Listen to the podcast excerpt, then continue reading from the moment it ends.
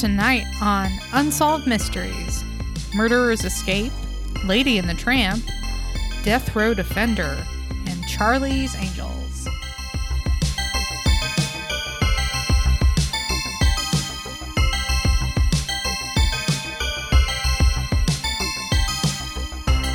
Hi, I'm your co host, Crystal. And I'm your other co host, uh, Robbie. And Yep. I am most certainly that person. And this is Reenacted, an Mhm. Unsolved Mysteries podcast. Um, so, Crystal, we're, I'm just going to come right out in the open and say Yeah. this right off the bat. Just fess, Okay. just fess up. And I'm, I'm, right. I'm sorry that I didn't even talk with Mhm. you about this beforehand. Uh oh. That sounds like I'm in trouble. No, I'm in trouble. So I Uh oh. went ahead and I watched a cou- couple of the new Unsolved Mysteries episodes. Oh, okay. Yeah. Um, I, I hadn't quite planned on it. I was actually over Right. um, at the Cooper residence. And Mhm. And it was just like on. yeah, like th- when I'm over there and Uh-huh. after dinner or whatever uh, there's there's this elaborate w- ritual regarding what to Mhm. watch on the television Uh-huh. and unless it's a night where impractical jokers is on uh, there's Mhm. a lot a- of subtle tacit unspoken communication between Mhm. all the people in the room in the form of just sort of one you know one person is just scrolling through thing after thing on Mm-hmm. Netflix or whatever service Mhm. and yes. everyone just kind of just stares at the screen and usually Yeah. usually after about an hour of this someone's like just pick Mhm. something so hmm uh, but th- actually and so that's that's how I ended up seeing the first two episodes of the new Unsolved Mysteries show. Um, gotta say, I wasn't I wasn't too knocked out by it. Yeah, I uh I mean I have some I briefly watched one of the episodes, not even all the way through, yeah. which is saying a lot. But what did you think about it? Um, well, I mean, putting aside, obviously, I have some sort of bias because I mean, there's there's no Robert Stack, Mhm. so that alone. There's no host at all, right? And there's there's no there's host. no yeah, and and that's that's where we get to like even uh even you know putting aside the Robert Stack thing, it's just the format of it. It did not to me it did not feel like unsolved mysteries because Mhm. yeah, like you say, there's no host. There's no interstitials of the uh, host some somewhere in like a water utility company made up to look like a police station. Uh, talking about talking about Yeah. talking about what what the next segment is about, and that's I mean that's partially because there are no segments. Each episode is just about a single hmm um, incident. Uh, and so, really, like watching it to me, and one of the members of the Cooper family is obsessed with those, all those true crime type shows. And to me, Mhm. it just it felt like it was kind of just indistinguishable from one of those. Uh, like like the, Yeah. I mean, it's no I think that's that's how I felt about it. Yeah. Yeah. I will say the two episodes I watched, at Mhm. least they were um, the the particular mystery that they were focusing on.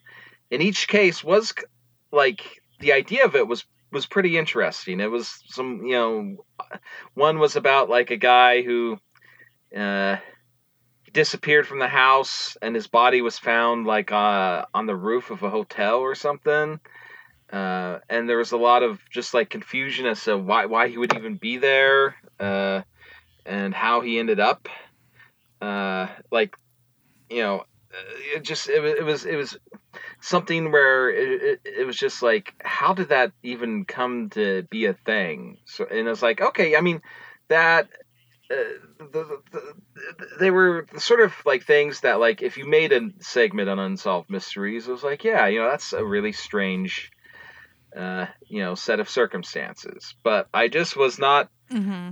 I just wasn't knocked out by it. I'm just gonna go ahead and Mm. openly confess that right now.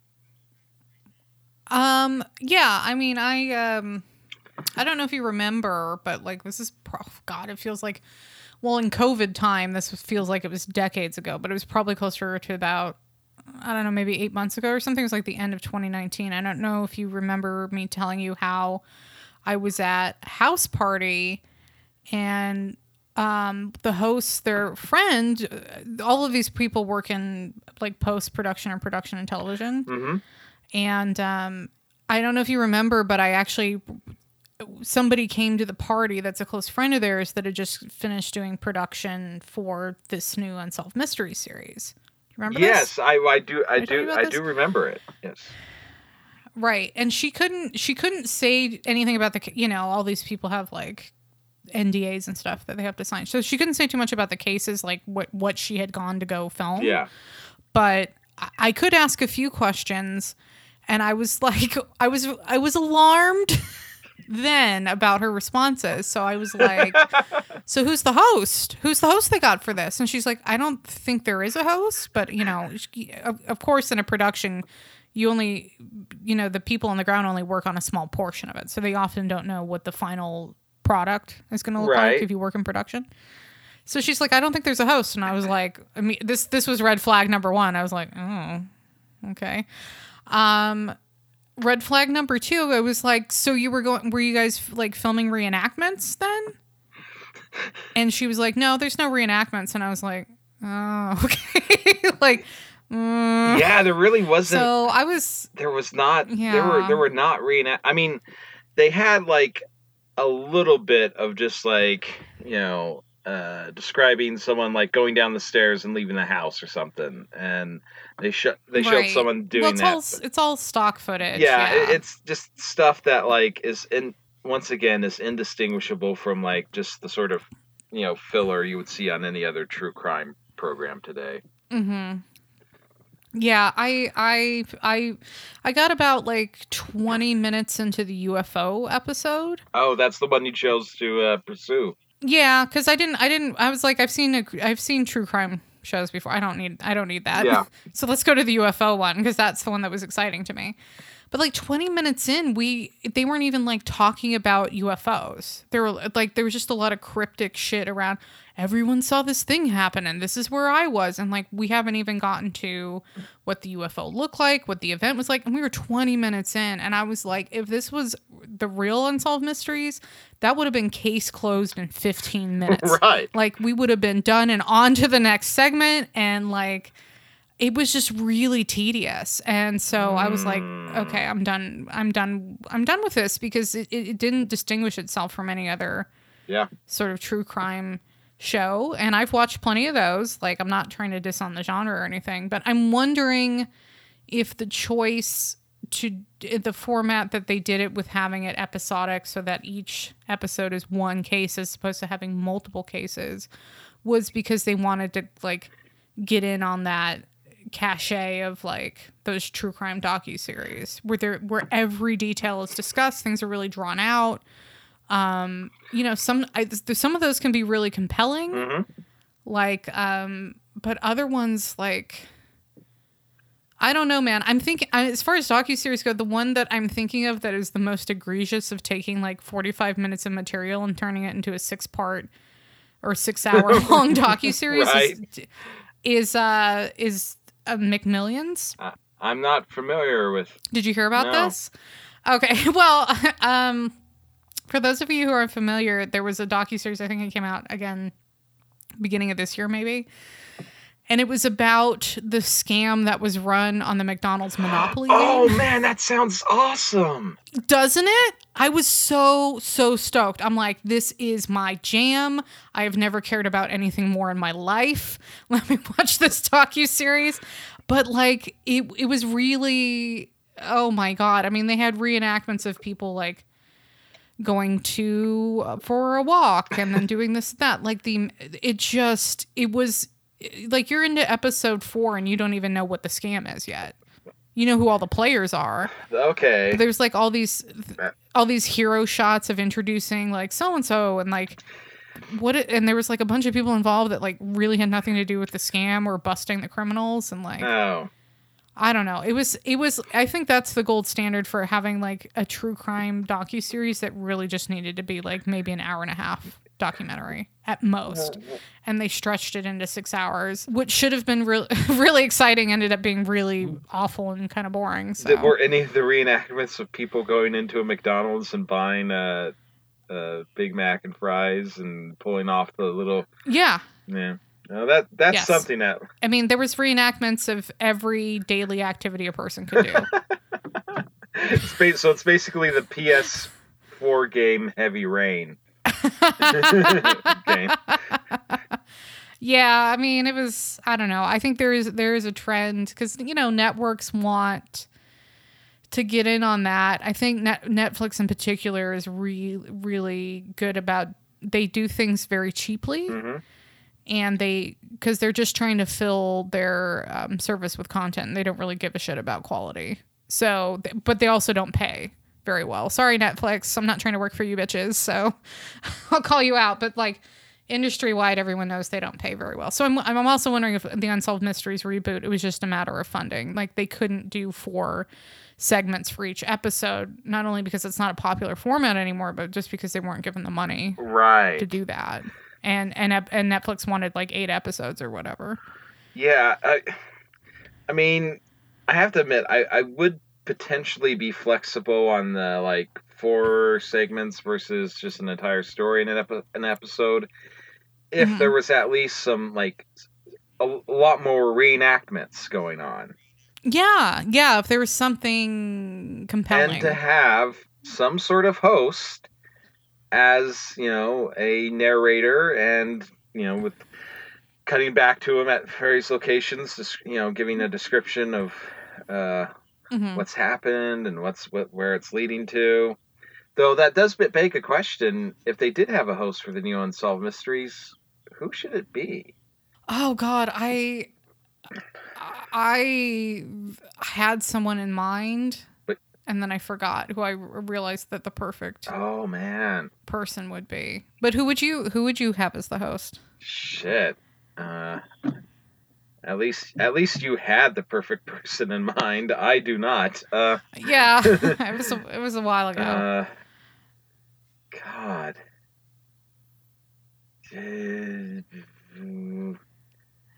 What's Peter Weller up to these days? You think he could do do the job? he is he alive? Is he alive? I think I think he is. I mean, wearing that RoboCop suit pro- didn't take too many years off his life. I I, I would hope. Dead or alive, you are coming with me. I would. I mean, I know he already did it. I would love to see Frakes back in a hosting role, and I think he has the gravitas. Jonathan Frakes. Sorry, I realize people don't just walk around their house talking about Commander Riker as Frakes, like your close friends. Um, Oh, oh, my, John. my good, fr- my good friend Johnny Frakes. Uh, yeah, that's another thing. Um, Right. I think, but yeah, he already did that. Uh, what was that Uh, show that he be- did in the nineties? Uh, was it a Beyond Belief Fact or Fiction?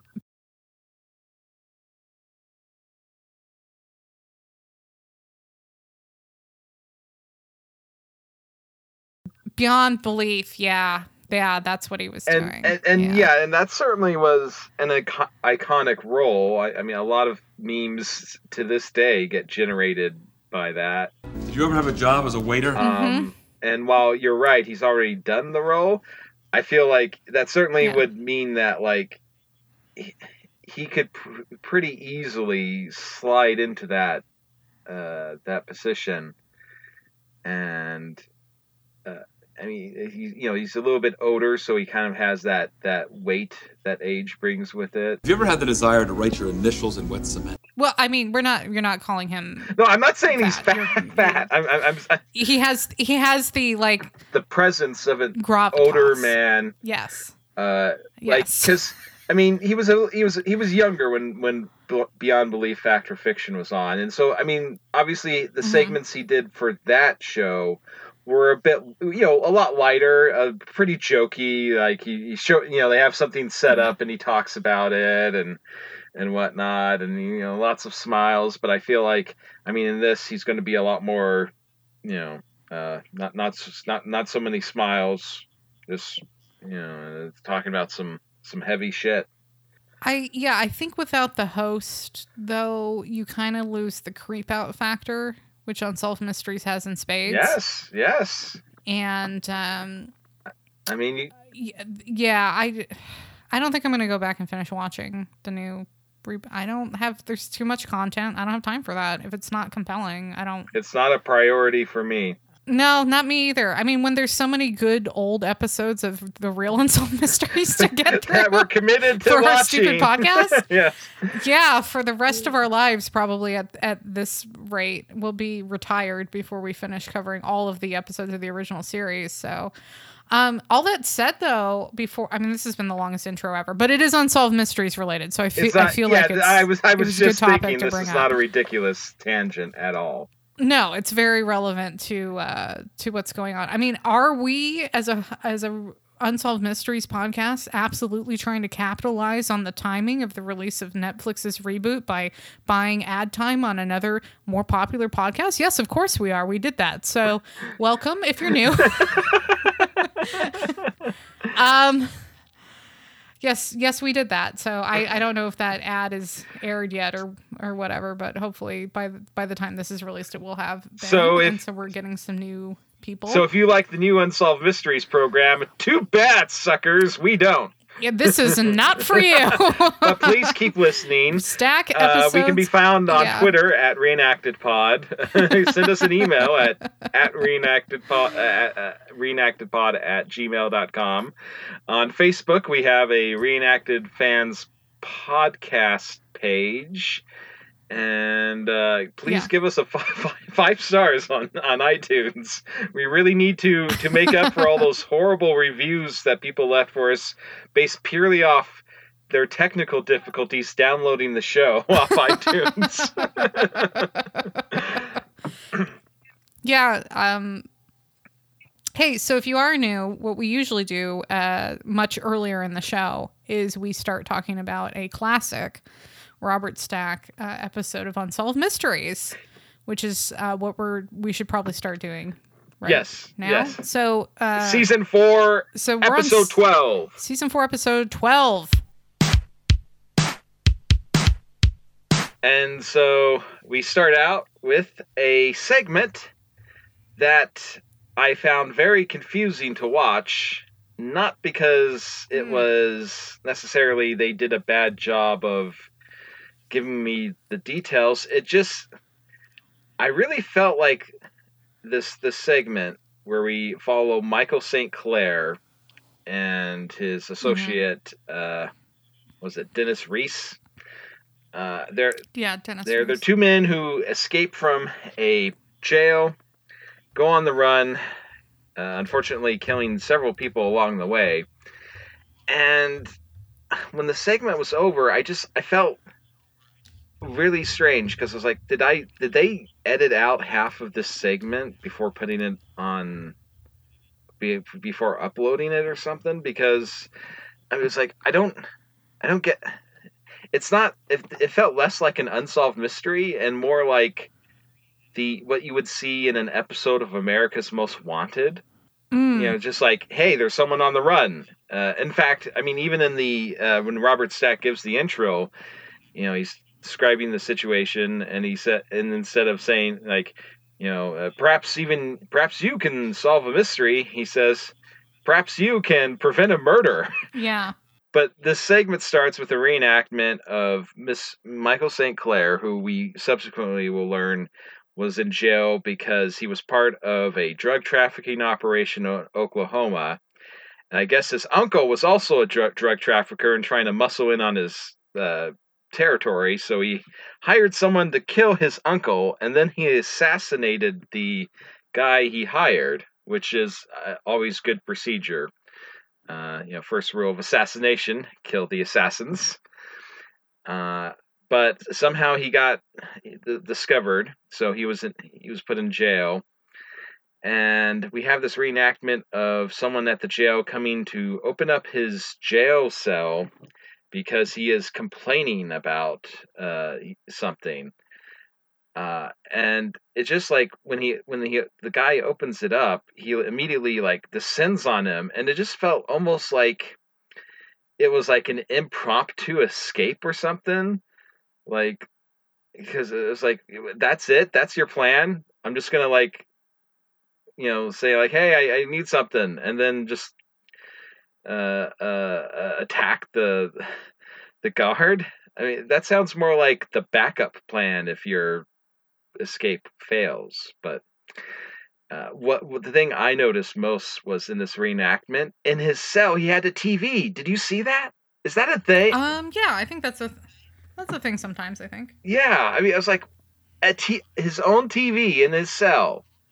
Why is he trying to escape? I mean, uh, I mean, I guess Yeah, I mean he had the- he, he had the TV, he had the toilet. What else does man need here? right. Know? I mean, I guess maybe because this happened on September 19th. So he had pretty much made it through the first week of the fall, new fall TV lineup. Uh, I'm Mhm. assuming, you know, he's like, well, you know, Man of the People wasn't so great earlier in the week. I'll uh, I'll wait and see. I'll Mhm. wait and check out Drex. I'll wait and check out Drexell's class, and you know if that's if that. what what channel is this? Uh, well, I think What network was he watching? uh, I'm not sure what channel A Man of the People was on. It was like on like Sunday or Monday night on was it uh, was it NBC or ABC? Uh, Drexell's class was on uh, Fox. Uh, it, Mhm. it, it was in the half hour slot after The Simpsons on Thursday night, oh, okay. back when The Simpsons was on Thursdays. Um, yeah. Yes. Wow, that's I don't remember that time. I only remember The Simpsons being on Sunday. Yeah, I, I, I'd long, I, I, I'd long forgotten that they were on on any other time, either.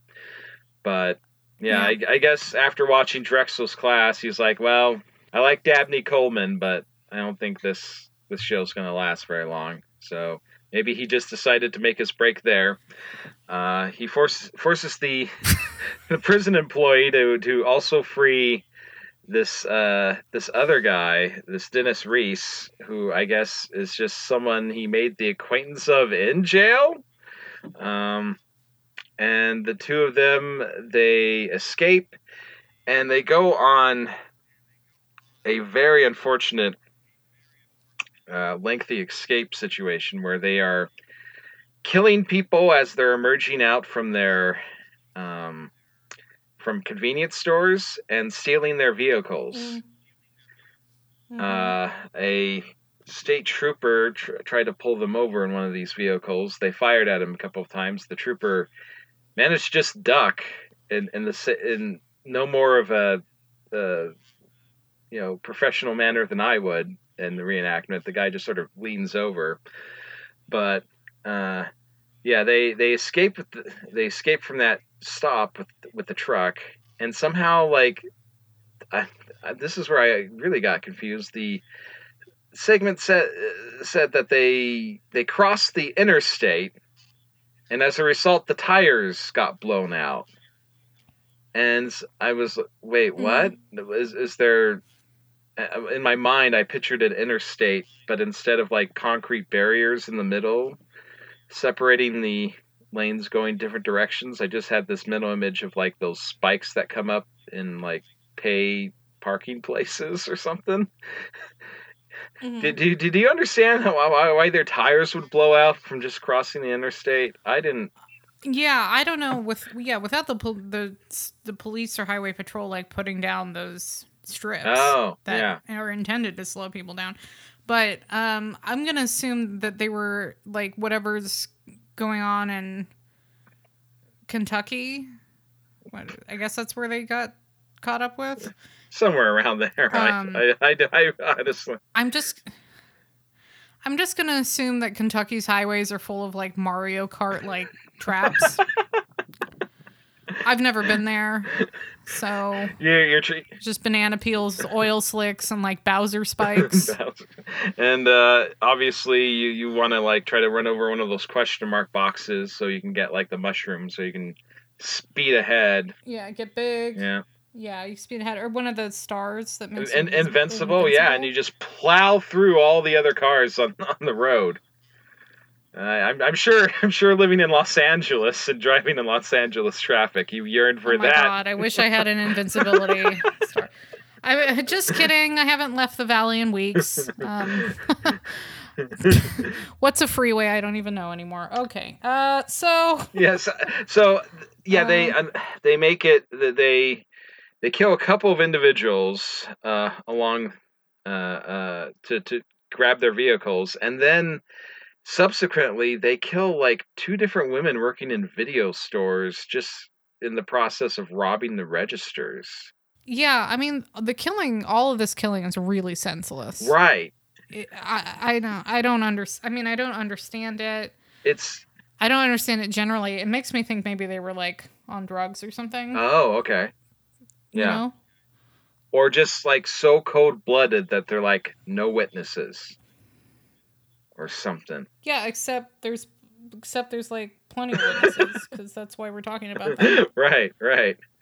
Uh, yeah. So it's uh, you know the they they speak with um, a detective who the, uh, is unsolved mysteries speaks with the detective, not the the killers. Uh, and he basically he he really emphasizes to the people watching that do not approach these guys like anyone watching Mhm.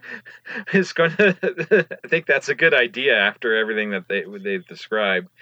Uh, yeah, but uh, and then the the segment ends, and I mean, I was like, I was so perplexed. I was like, the mystery to. That's it. I mean, it was, it was just it was basically just a call for act. It was just basically like, hey, these guys are wanted. Keep an eye out for them. Um, Yeah, and it's it's super cre- I mean, of course, when I was watching on Amazon Prime, I got cut off with a commercial where I think an update would have been. So there wasn't any update. Uh, I got on on? YouTube.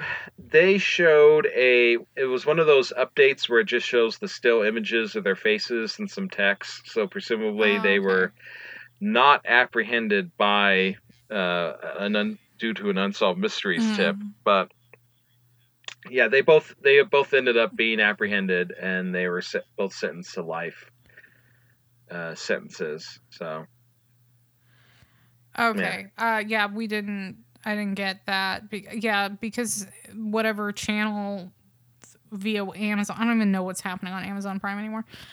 Uh cut it off like right where the update would be. And it's not the it's like that happened repeatedly I feel like I don't in this episode that I'm watching. I feel like I don't So- want to watch Amazon Prime because if they're gonna have commer like the commercials are just like playing where the show would be instead. No, I think it's just the way that they put the you know because it's all automatic Oh right yeah, now. yeah. When you on streaming, like on Hulu, it's like oh at minute whatever. I think Hulu's a little more seamless. So I think probably the way it's programmed is when you in the original episode when you have that fade to black to commercial, hmm that's where they're inserting the commercials now. But it's not like perfect because it's all probably done on an algorithm. So, um, so it's cutting off like the little last piece of a segment and then coming back at the very end of a segment and maybe something's been missing. So it sounds like my update for this was missing. I would write a sternly worded letter to Amazon Prime about that. I'm gonna I'm gonna dear Jeff Bezos.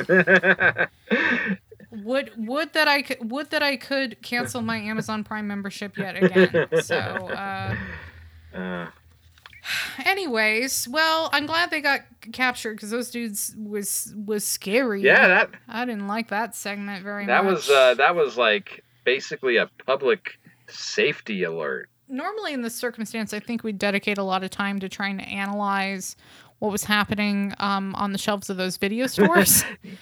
uh, But out but in light of the fact that such grisly murders took place, I tried not to like get too silly. I I I. I also had uh, the, a similar thought. I mean, as much as I would love to talk about an old 1980s or 90s video uh, store shelf, uh, it, it's just uh, due to the hor- horrific circumstances that like we see both video stores in. Uh, we're just gonna give that a pass. Yeah. Well, I'm glad we agree on that. That's too bad. That would have been primo. Oh, that, that that's usually our whole raison d'etre. is is like man, if a, if an old video store came up, you you I would be analyzing every aspect of it, like anything that could be seen. Yeah. Yeah, but but in this case, uh, that would be tacky. Mhm. So, um, hey Robbie, uh, should we talk about um some c- creepy old hoe and her mansion on the hill? yes. Uh, okay, so we are gonna we're gonna we're gonna stay in the south here for um the next bit. Oh man, I, I know that resigned sigh that you just gave. yeah. This this segment was also kind of confusing. Maybe maybe I was wrong. Maybe Unsolved Mysteries did need to slow down the pacing a little bit because I get confused. Um, so Ellen McClung Berry was a was uh this old grand old gal um that lived out in the uh which is I'm going to say pretty clearly a former uh, plantation. yeah, it's almost certainly, yeah. Um, they don't say that, but the you know the house that they show is like classic, you know, Georgian style, and um, she's out in the country, and so we're gonna pretty much assume either her parents or grandparents owned a whole a whole bunch of other people, Mhm. and uh, so moving on from that, she still had money, so uh, they just call her a wealthy heiress. Um, so in the 70s, I guess 1978, this so she we get a lot of information actually about Ellen Berry from her uh gay friend. I'm Are you talking about the guy with the white hair Um, and the beard? Yeah, you know, yes, yes. Uh, I when he first showed up, like the way he there's that white collar on his outfit, I was like, oh, is, Mhm. is that is that guy the town priest? um But no, no, uh, uh, he, he's like uh, he's he was actually the most fascinating person in the whole segment, really, to me. Uh, yeah, I Yeah. I don't I'm not saying gay isn't like dis- disparaging him. I just I feel like there is a certain relationship between the gay community and these grand old dames like Bette Midler and Ellen Berry. you know what I mean. Um so I'm going to assume that's that's they're just friends. Yeah. Okay. Um, but he he gives us a lot of information and, and so he's basically setting the scene, which is to say that like Ellen didn't come into town a lot, but she just sort of had this weight to use your word in the community, which means if she could just kind of summon you to her home. right. Uh which is a power I wish that I had. Um not really. I don't want people in my house, to be honest. And You know, if I was Anyway. if I was living in a house as big as that, like honestly, if anyone who entered such a house would find about 90% of the rooms completely empty and then like in one of the uh, I guess the the parlor or the drawing room or whatnot, just like a comfy couch like chair and a TV and like a cardboard box that I set my remote control on and whatever plate I'm eating off Mhm. of. And that's pretty much what I'd be doing with that house. But yeah, I mean, I I don't live in a house that big now, and I have trouble like conceptualizing how to use all the rooms as one as a one person. yeah. Do you know what I mean? Right. Yeah. I don't know. It just seems like it's mostly just I was fine in a one bedroom apartment. yeah, I, I mostly it just seems like it'd just be a like a, a variety of rooms all for the purpose of just sitting down on a couch. And how many real rooms do you really need for that? Yeah. Honestly. Um. So Ellen Berry, owner of many rooms and couches. uh anyway, I, I don't know. This I- was this mentioned in the segment because I'm reading in the wiki. Ellen had a son. Had a son. right right they they kind of like uh they they mention it uh, early on and don't really uh, connect it until the very end where like she had she had a son who i guess when he was what 18 or something there was a dispute about the inheritance and he i guess he Mm. shot and killed I, I guess it'd be ellen's mother or or maybe or, What? or, or, or maybe it, or maybe it was the grand or maybe it would have been No, you're you're right. or or it could have been his It's- grandmother yeah. on the different side of the family. I don't know, but Yeah. yeah, he was ruled mentally incompetent to stand trial, and then I guess there were rumors, which I mean, I guess meant rumors within the town that he had been lobotomized and relocated to Mexico, which. That rumor is insane. But I mean, isn't that something that could happen in the early 1950s? I, I, I assume there were a lot of like mental health abuses that went on all the time, right? I, sure. I, oh, oh Yeah, yeah. like- but why why was he sent to Mexico? Uh, just to, to, to keep him uh, from like being a reminder of, of the family scandal. I don't I don't know about that part. I mean it that is strange, yeah. Hmm.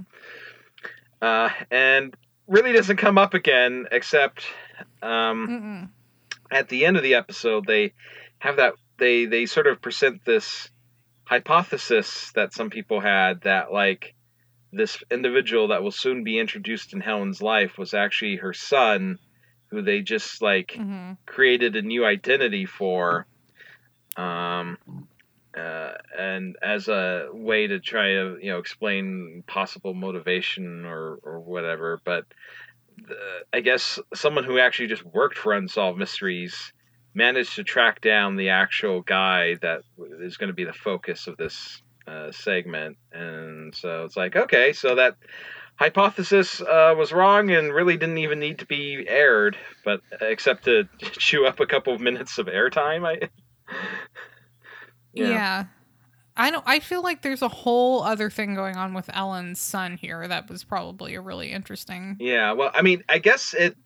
unsolved mystery within this yeah, it, I mean, it does like knowing about her son, kind of in a way, and her her friend even uh sort of i think he's the one who, who puts forward this uh proposition that because sh- uh, this this individual this dan tondevode Tondevode, who entered her life, uh, he he kind of became like a surrogate uh, for her son. Uh, he, he reminded her of of her son in a way, and so having him around was just comforting in a way that you know it was like her son was back in a way. Uh, yeah. I mean, it's weird because Ellen's hus- husband passes away in February of 1978, and then t- months later, Dan Tondevall just sort of arrives. Mhm. I did. I don't even With know. his sweater tied around his. Robbie, he's from Denmark, and that just makes him automatically classier than anyone else. I, I, yeah, uh, yeah. Goes around listening to classical music. Uh, sorry, I didn't mean to s- share Um, that stereotype, but uh, uh, you know how the Danes be. Yeah. Uh, so, uh, yeah. So Tondevald shows up. He moves into the guest house. He takes over the day to day operation of the estate, which you know is probably a lot of work, to be honest, for for an older woman to keep up. sure. Um, you know, the bossing around of the uh, staff. and um and and like literally less than four years later uh ellen ends up giving dan tondevald the power of attorney so what that means is basically he can make financial decisions on her behalf Yeah. um so what is that that's 1982 the next year uh so she spends a million dollars buying him horses because he said he was a horse breeder Yeah. I really, really wanted those, uh, those, those horses, uh, who he, like each one named after the estate that, that she lived on. Yeah, Barrymont. Barrymont is the uh, estate. So all the yeah, the horses were named like Barrymont one, Barrymont two. you know, real creative stuff here. Uh, um, and then and then up pops her uh, uh, her good friend uh, that's relaying the story, just saying that was kind of weird. But I guess Ellen brushed it off and was like, "A million dollars is nothing to me." Uh, a million dollars on horses. Why? Do, I feel like uh, horses are also really like art or wine, a really good way to launder money. Oh, that's that's a good point. Yeah. Uh, it, it, I don't know why I think that. I just feel like that's true. I mean, I- uh, well, I mean, it is interesting because like when you when you watch this segment, it does like it feels like there's two different tracks. There's the track of like the money that he's like secretly stealing from her. And then there's the track of the money that he's just openly like getting her to spend on him. And so, I mean, it could be that like Right. he's using the horses that he's buying to somehow funnel that money he's st- uh, stealing from her into that or something uh, through that somehow. I don't know. I've never I've never Mhm. actually uh, swindled a wealthy widow before, so I'm not sure how these things work exactly. I don't know how any of this. I don't know how any of this works. yeah. This co- segment was so flipping confusing. I'm glad I'm reading the wiki now because it kind of pieces it together in a way that makes a little bit more sense to me. But um, so uh, at some point in 1984, Dan goes to Ellen and said, "Hey, we gotta, we gotta get out of here. Let's take a trip." And so they're gonna head up to South to Charleston, South Carolina, or head down to, Ch- yes, down to Charleston, Over South to Carolina. Charleston. Over, uh, sh- uh yeah, Yeah. right, yes, to the east yes. of Tennessee is South Carolina. I knew that. uh, Annie Hoodles. Uh, so Dan, com- like, for whatever reason, is like, we need to be chauffeured. And so he runs this very strange classified ad for a chauffeur in Charleston, not in Knoxville where they live. right. Um, and uh, the ad that they actually show in the Unsolved Mystery segment is like very specific. and it's like this person has to be single. They have to be, uh, it's, well, it said non fat, No fatties. which I assume means no fatties or just someone on a non fat diet. I'm not really sure what that meant. Uh, non smoker. And then with and then with the classified ad, the respondents were asked to send a photo along as well, which is very this is very strange. And um, Yeah, like sir, that ahead. got my attention while watching the episode. Like a photo, where are they going with this? And uh, I, you know, obviously they. yeah, well,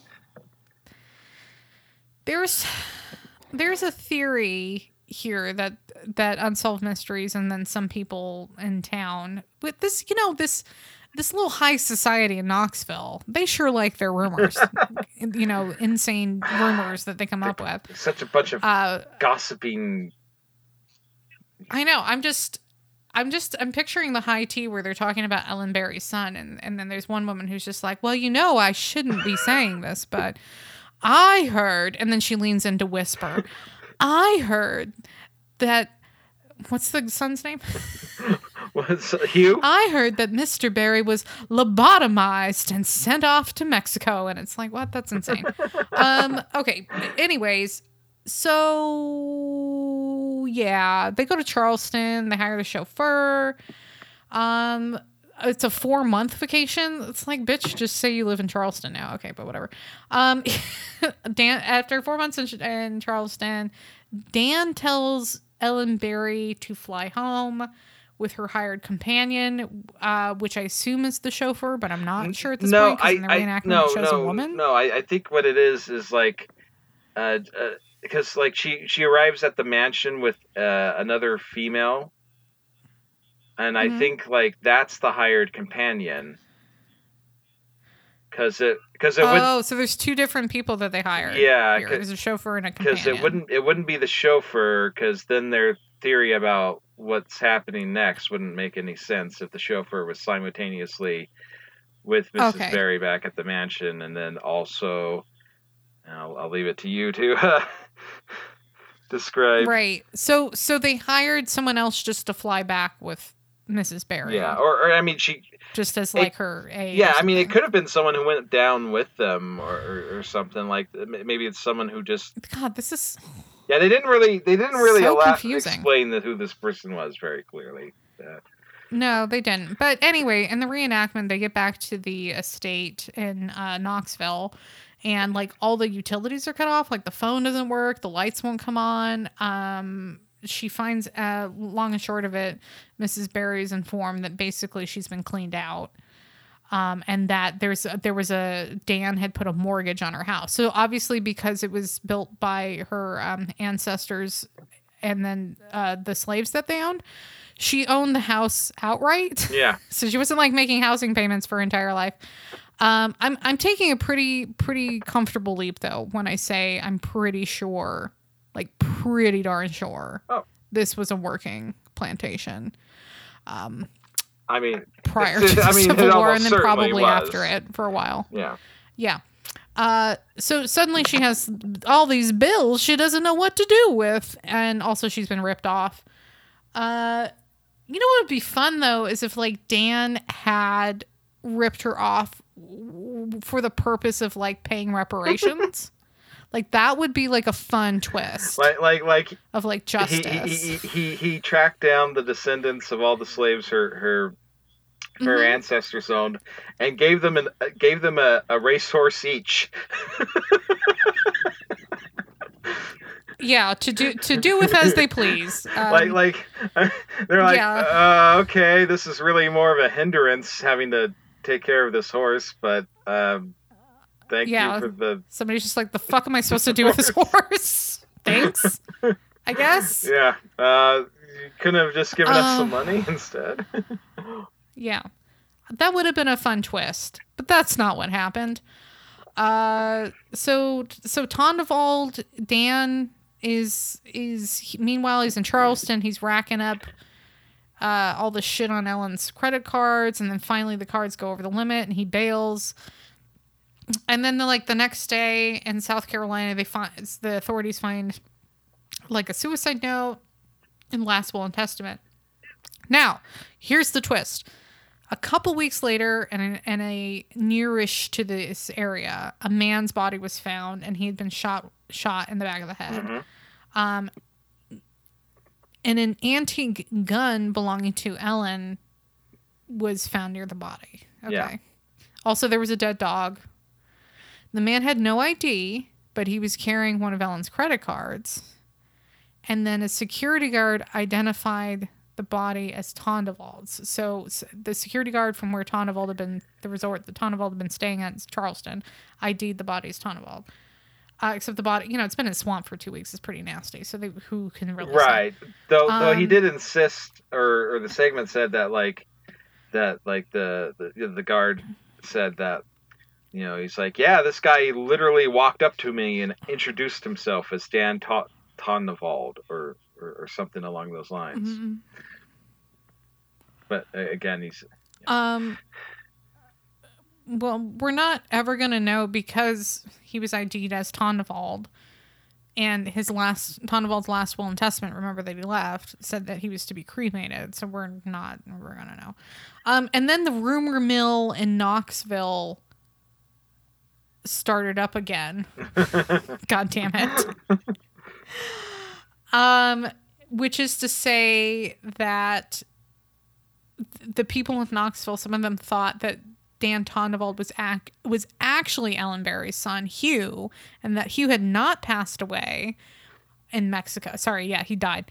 Um, he had not passed away in Mexico, but in fact had come back.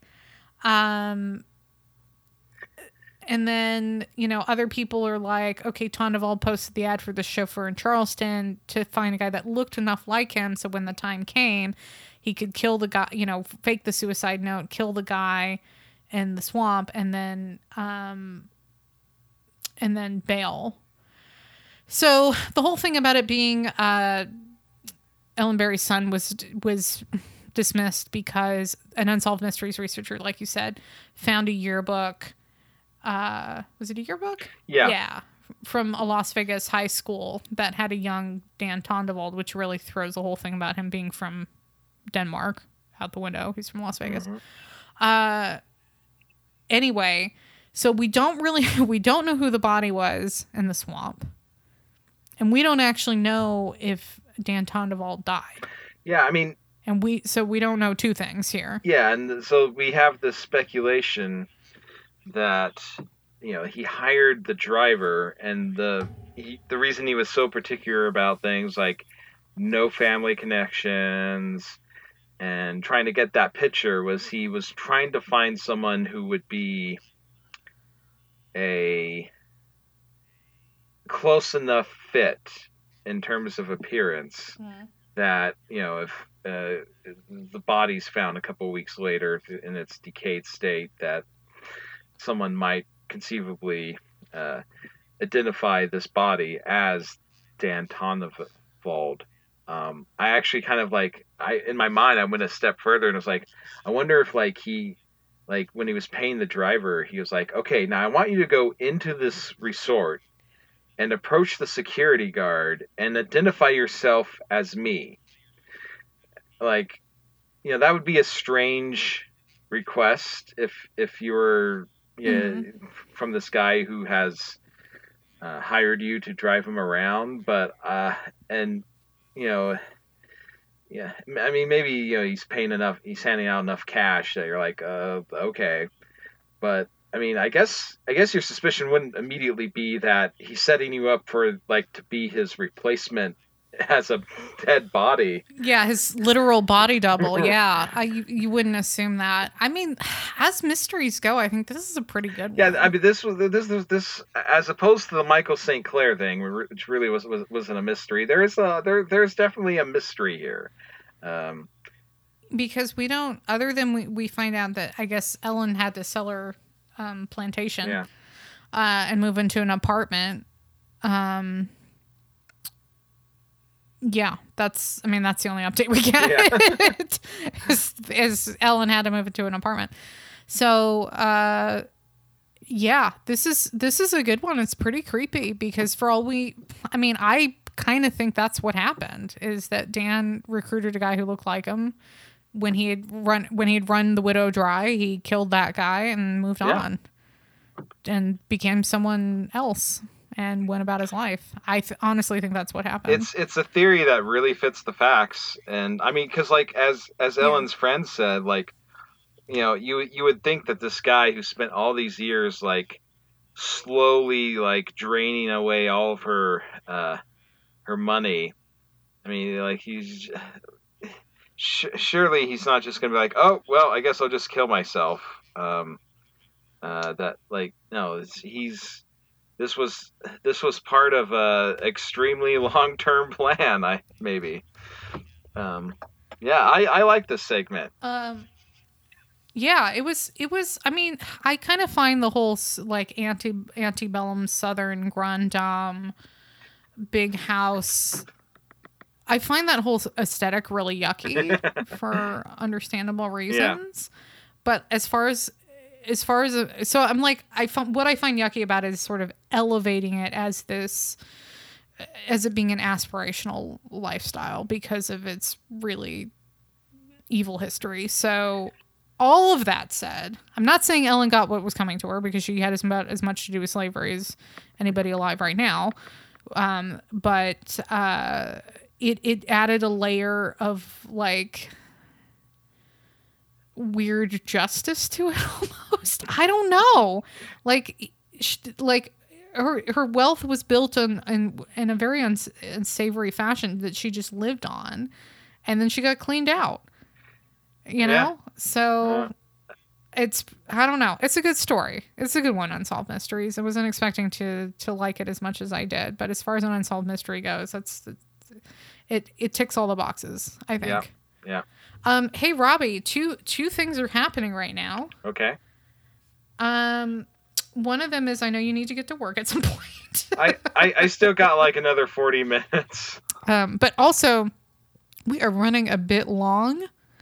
Yeah. Uh, so how much how much time? Because with this this episode ends with two un, uh, lost love segments, and I happen to think one is a little bit more interesting than the other Well, one. I'll I'll I'll So- go ahead and blast through Ann Curry.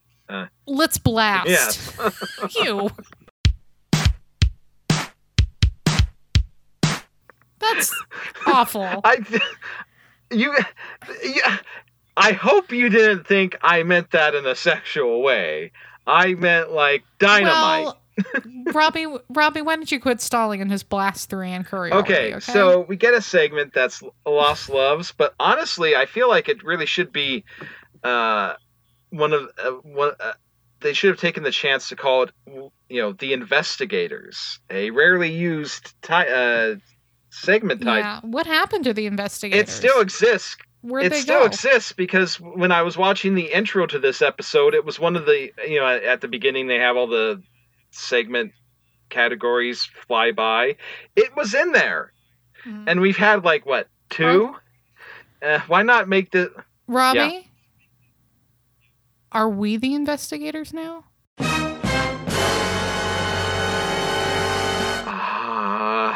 I mean, I don't mean to throw I- throw you in an existential crisis. uh, but I'm sorry, but you've kind of uh, too late. Uh, did I just slam the brakes on this entire episode? you have. I'm sorry. It's okay. Oh, Um, but you. Well, sorry. I was to remind you, we're gonna plow through Ann Curry. Yes. Yeah, so- Um, so we start out we we uh, speaking with Jim Curry, uh, who the they reveal in the twists like not only is he you know looking for his his mother, but he's a guy who professionally look you know finds people's parents. Um, strangely enough, it's connected to it's because it's connected to him working as a with the public defender's office or something. Uh, for people who and, and this is for people who are could end up on death row. Is this just to find people to say goodbye to, or I don't know. They don't really explain, but that's his job. Um, his mom was Aunt Ann Curry, uh, Annie Curry, and she was uh, for Not not Ann Curry, the uh, news No, no, no. uh, yeah, she was. In fact, she she was a young woman uh, in Wales during World War II. She met. a- Her name was actually Annie Fry, and she met a guy named uh, Donald Curry, who was a Canadian soldier. You know, they fell in love, and she got pregnant, and they. Uh, she ended up in Canada. Uh, I think it was British Columbia, Canada. Um, and Donald, he returns home from the war, and so he's got like two kids now, and they have a little reenactment of him coming, you know, up to the the, the door of the house, and she comes out, and they embrace, and then two older people who I assume are Donald's parents are watching from the front porch. And uh, very quickly, though, the uh, segment establishes that Donald, I assume, I guess he must have had some form of PTSD, uh, had some unfortunate experiences because of the war, and just sort of closed off emotionally. Um, they end up having uh, a situation where he's he's off at, at work most of the time. She actually ends up involved in a in, a, in an affair with someone. Uh, he finds out, and they end up in a custody case. Uh, and we have a reenactment of it, and it is just the most horrifying custody case reenactment I've ever seen. Uh, like you know the um, you know, the British, uh, the, uh, not British, but the Canadian judge is like, well, Donald is a clean, wholesome individual with a fine war record. I have no uh, alternative but to find in his favor. And then, like he, like after just giving him the kids completely, you know, like like she has no rights to them at all. He, the ju- the judge is like, then dials it back like a quarter of a step, and is like, addresses Donald, was like, I would advise you to be magnanimous to Annie. She is a clean, wholesome person until her uh, uh, involvement with the correspondent. which I guess that was the term for someone that you're having an affair with. I, I've never heard that before, but and so That's very polite. Yeah. um, and Donald like up, he gets the kids, and very soon after getting them, he gets rid of the younger one and puts them up for adoption. Like, and then Yeah, well, he's it's more he wasn't like put up for adoption. He was sent to live with family friends oh, is that adopted. oh okay, Yeah, he wasn't just like put on the open market. he was sent right. to some family friends and that were nearby in oh, Vancouver. Oh, okay. Well, I guess that's a little less horrifying, but I mean, still, like, if you don't want him, why not let the mother have him? You know? Well, because what she did was so immoral Right. that there's no reconciling her being a good mother at this But the- point and being able to take But the judge who took away all of her children. parental rights was like, she's still worthy of redemption if you. If you're willing to be Well- patient with her, it's like, God, Robbie, I don't think either one of us are well versed in, in custody laws in Canada in the 1950s. yeah, no, that's true. Um, and so like Annie does she she meets up with Donald, and I think this is Jim's last memory of her. Uh, trying to like Hmm. you know she's like, well, would you be willing to let me see the kids or something? That you know it'd be not, uh, nice for them to have their mother in their life. And Donald like Mhm. is just sitting on the couch like a robot, and it's just like no. Yeah. And uh, Yeah. that's the last Jim ever saw of his mother. Um, he relates how frustrating it is for him to professionally be someone who reunites people with their family and he can't uh, find her. And uh, unfortunately, there is no update on this, so I guess he never did. Yeah, it's kind of a bummer. Yeah. It's a big bummer.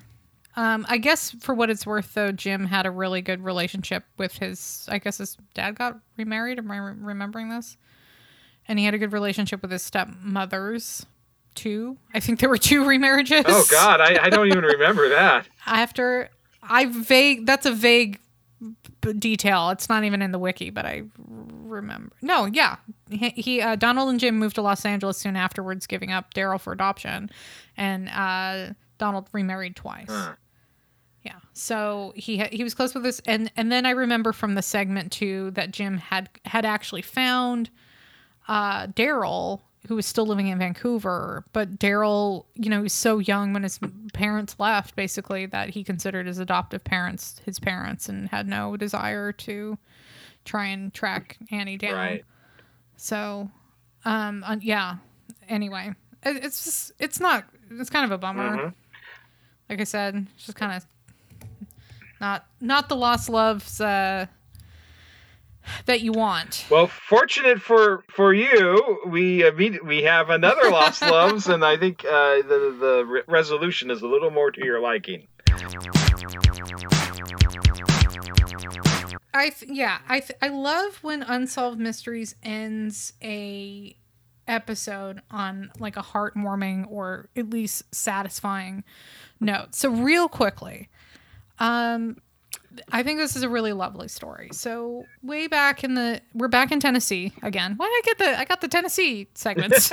um we're back in Tennessee and um, we're getting most of the story we're getting from the point of view of a woman named Zella Mae hmm uh, uh, Zella Mae O Zella Mae O something or other. I don't know what her married name is. so Zella Mae uh, is re- recalling that when she was a teenager during uh, the spring of 1939, a uh, young father and his two uh, young daughters came came through their land, and I as I guess was sort of customary back in the depression uh, you know because so many people were unemployed that that you know there's the whole thing about being you know hobo on the rails or whatever is you try to travel around and you know take on odd jobs here and there for a little bit of money to feed yourself and just get by as uh, this man tom underwood was trying to do with his daughters. I guess their mother had passed away when they were really young. And um, so they arrived at uh, Zella Mae's family's farm.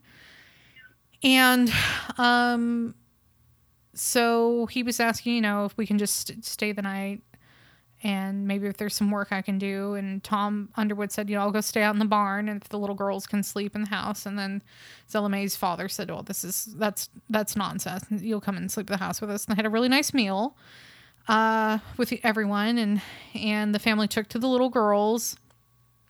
And so the next day, though, uh, they, you know, they went on their way. And I guess it was a few days later where Zella Mae um, saw the girls and the father like getting ready to head out of town or something. They were jumping in the back of a truck, it looked like in the reenactment. Yeah. And uh I it was something like uh something like the the guy the dad Tom Underwood mentioned like he was having to like leave the girls with I don't know what it was, but Zella Mae was like, This is nonsense. You will come stay with our family. All I have to do is talk to my father. I'm sure it'll be fine. Yeah. Just come stay with us. And he's he's like, Well, I can't do that. But the Zella Mae's father, Charlie, has a conversation with Tom and says, Well, let the girls stay here. You know, we have enough. We don't have much, but we have enough. So just let them stay here. And then when the time comes and you're more stable, you can you know, come retrieve your girls and you can see them whenever you like. So I guess the girls, um, Madeline and Ada, were there for a little over two, Two years. Yeah. Yeah, they were there for a long time. And I would say, like, they arrived when they were seven and nine. So when they, when their dad finally shows up to collect them, they're like nine and 11. Yeah. Which is like pretty formative time. Totally. And I mean, they certainly developed an attachment to to the place and the family. Yeah. Yeah. Um yeah, Charlie adored Charlie the dad of the Best family. Um adored them. There's like some really sweet reenactments of just him skipping down the road with them holding hands. Um there was another one where I guess Zella Mae's mother had some kind of nerve disorder and really couldn't look after herself anymore, so so the gal, the little gal, what's her name? Alva. Yeah. Ada? The well, uh, you you Madeline. Yeah, yeah. Madeline was close to the mom's name is Alva.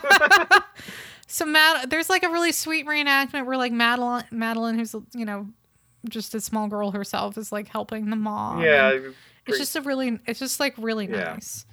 Um, so finally in 1941, Tom Underwood shows back up again. He had he came by a couple of times during those two years just to check on him. Mm-hmm. And in 1941, he was like, "Okay, time to go." Um, you know, and what you know, the Best family, what are they going to do? They don't have any legal rights to these children. They're not really, and they can't insist if their dad comes. He's just like that was the arrangement. He's got it. It's their father. They, they've got to go. It did seem like kind of a jerk Um, move for him to like just be like, okay, we're going like right now. You know, no, don't even Yeah. you pack. It's like what? Yeah. There was something in the reenactment where Tom Underwood said he had gotten remarried. Oh, Or something? yeah, okay. Um so I don't know if this was in the segment, but this is in the wiki because I don't remember this being the segment. Uh, about three months after Char- uh, Tom came to collect his daughters, the Best family received a letter from them saying that Tom had actually left them at an orphanage in Nashville. Yes, that was in the segment. Uh, yeah, you, this this is a second example of like a you know someone coming along along to take away kids from a place they want to be at, and then being like, eh, eh, and then Yeah. ditching them. Yeah, and then having second thoughts or whatever. Um, I c- but I can also okay, but here's the thing: I can also understand it from Tom's point of view because he didn't, he probably didn't want to. I mean, these the best had already been taking care of his daughters for two years, right. and I can see how he might not want to burden them again Yeah. with that. Even even though so so the best get this letter. Charlie Best, the dad, is like, no, I'm gonna I'm gonna go get them. Like I'm getting them out of that orphan. This is ridiculous. Um, You know where my before Charlie could go. you know where my mind Hmm, went when yes. an orphanage was mentioned, a, an orphanage in Tennessee. Hmm. Like I like immediately I was like, wait, Oh, did yeah. Mm-hmm. they end up in the Tennessee Children's Home Society? Did Georgia Tann like well, strip away both girls from from Mr. Underwood?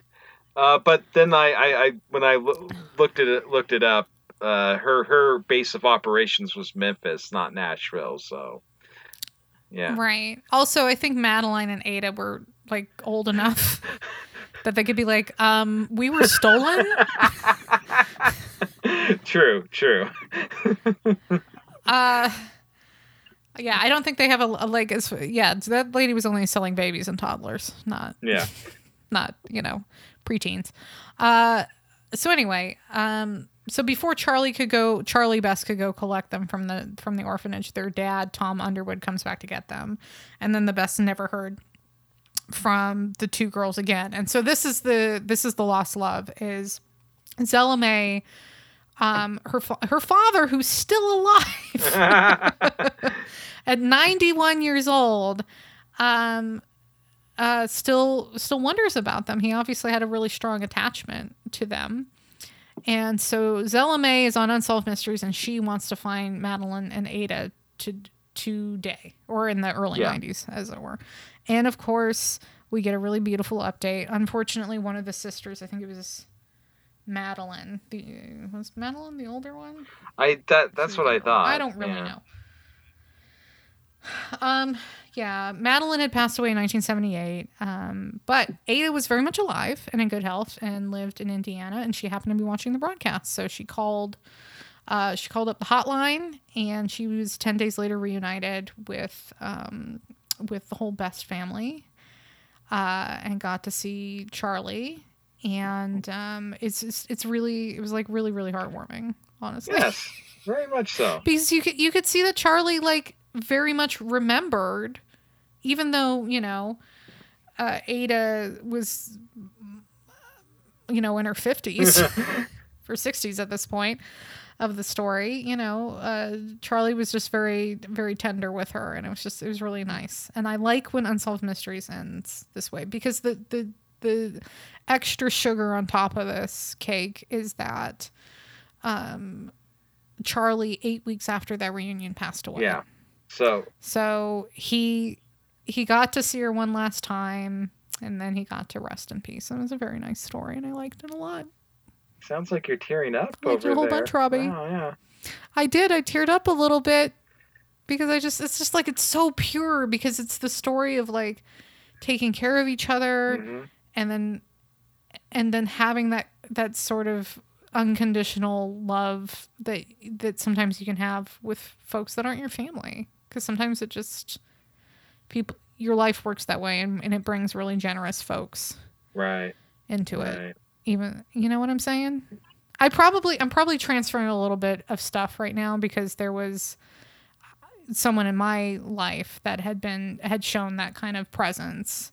I mean i didn't live with them for two years but had shown that sort of generosity and presence who unfortunately passed away Oh. uh, back in may so Oh. um so i'm probably transferring a little bit here onto charlie best but he was a good one Yep.